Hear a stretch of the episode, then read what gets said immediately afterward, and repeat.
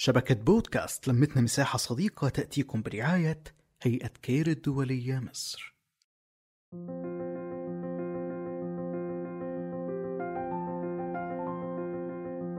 أهلا بيكم في حلقة خاصة من بودكاست الحكاية ضمن شبكة لمتنا مساحة صديقة.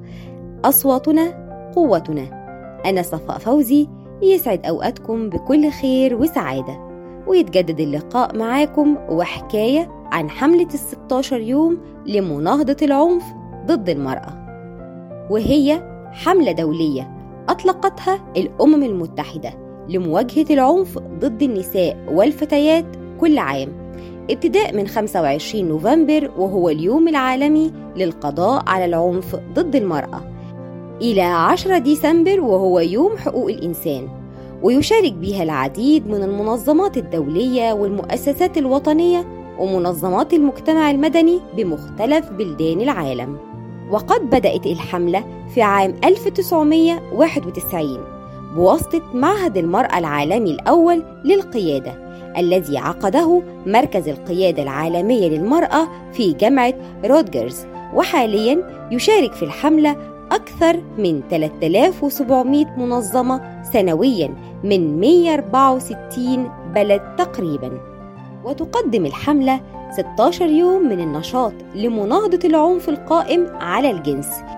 إما موضوعا جديدا أو تستمر في موضوع قديم. ومع وجود جائحة فيروس كورونا والتواجد أكثر داخل المنزل أصبحت النساء والفتيات يتعرضن إلى عنف أكثر لدرجة إن تم تسجيل 243 مليون امرأة وفتاة تعرضن لسوء المعاملة. ومع الأسف أقل من 40% من النساء اللائي يتعرضن للعنف يبلغن عنه أو يطلبن المساعدة. واليوم وعلى الرغم من أصوات الناشطات والناشطين والناجيات وصلت إلى ذروتها فإن إنهاء العنف ضد المرأة يتطلب المزيد من الاستثمار والقيادة والعمل.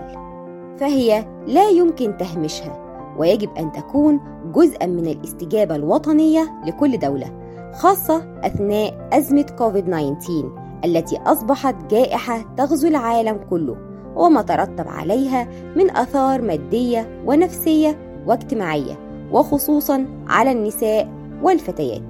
ولهذا علينا بتقديم المساعدة لكل امرأة وفتاة تعرضت للعنف من خلال ربط الناجيات بالخدمات التي يحتاجن إليها وإرشادهن وتسهيل وصولهن إلى خدمات الدعم الدفاع عن حقوق الناجيات وضمان حماية حقوقهن على أعلى مستوى ممكن.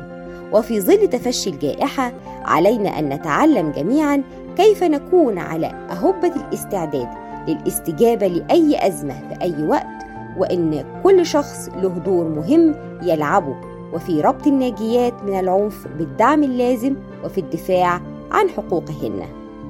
من شبكة بودكاست لمتنا مساحة صديقة وبودكاست الحكاية بنتمنى ليكم دوام الصحة والعافية والمشاركة الفعالة في حملة الستاشر يوم لمناهضة العنف ضد المرأة. كنت معكم صفاء فوزي.